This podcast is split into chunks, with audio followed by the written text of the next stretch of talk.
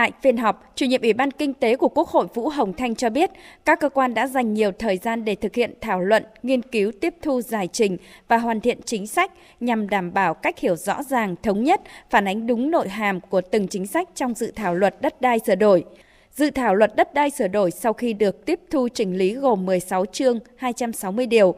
So với dự thảo luật trình Ủy ban Thường vụ Quốc hội tại phiên họp giữa hai đợt của kỳ họp thứ 6, dự thảo luật đã bỏ 5 điều, hoàn thiện chỉnh lý sửa đổi 250 điều. Chủ nhiệm Ủy ban Kinh tế của Quốc hội Vũ Hồng Thanh cũng báo cáo tóm tắt một số vấn đề lớn tiếp thu giải trình, chỉnh lý dự thảo luật, gồm các nội dung thống nhất, một số nội dung xin ý kiến của Ủy ban Thường vụ Quốc hội, một số nội dung cụ thể tiếp thu, giải trình ý kiến của Thường trực Hội đồng Dân tộc và các ủy ban của Quốc hội. Tại phiên họp, Ủy viên Ủy ban Thường vụ Quốc hội đã cho ý kiến về việc tiếp thu giải trình chỉnh lý dự thảo luật đất đai sửa đổi, đồng thời đề nghị ban soạn thảo tiếp tục hoàn chỉnh để trình Quốc hội cho ý kiến tại kỳ họp bất thường lần thứ 5 Quốc hội khóa 15.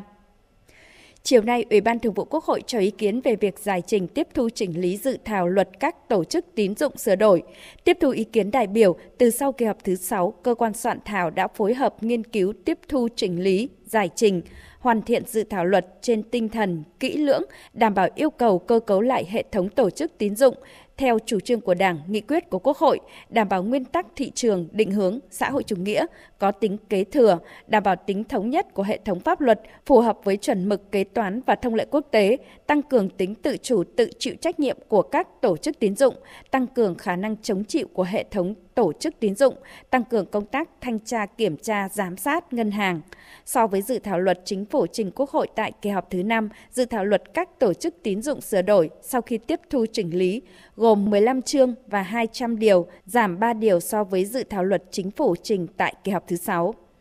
Trong chiều nay, Ủy ban Thường vụ Quốc hội xem xét giải thích quy định tại khoản 1 điều 6 của luật đầu tư công.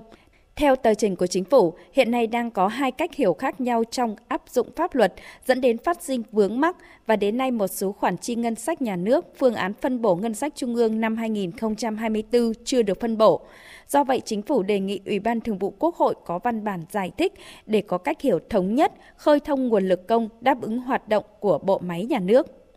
Thường trực Ủy ban Tài chính Ngân sách của Quốc hội cho rằng nội dung khoản 1 điều 6 của luật đầu tư công là để phân loại dự án đầu tư công, không có nghĩa là cấm sử dụng nguồn vốn khác cho việc mua sắm, sửa chữa nhỏ hay là bảo trì, bảo dưỡng.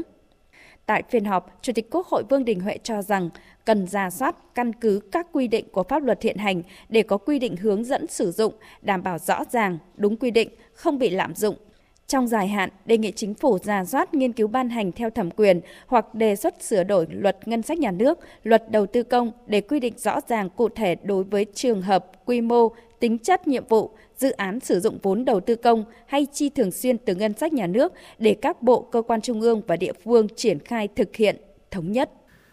Ờ, thường vụ Quốc hội có một cái kết luận là cái khoản một điều 6 luật đầu tư công nó không vướng mắc gì, nó chỉ một là phân loại theo cái tính chất của dự án, và thứ hai là phân loại theo quy mô dự án đầu tư công. Chứ khoản một điều 6 này không có cái nội hàm nào liên quan đến cái việc sử dụng kinh phí này hay kinh phí kia. Kết luận như thế để cho Bộ Tài chính còn có cơ sở để làm. Kết luận theo cái hướng, đây là cái điều mà nó chỉ quy định về phân loại dự án đầu tư công theo tính chất,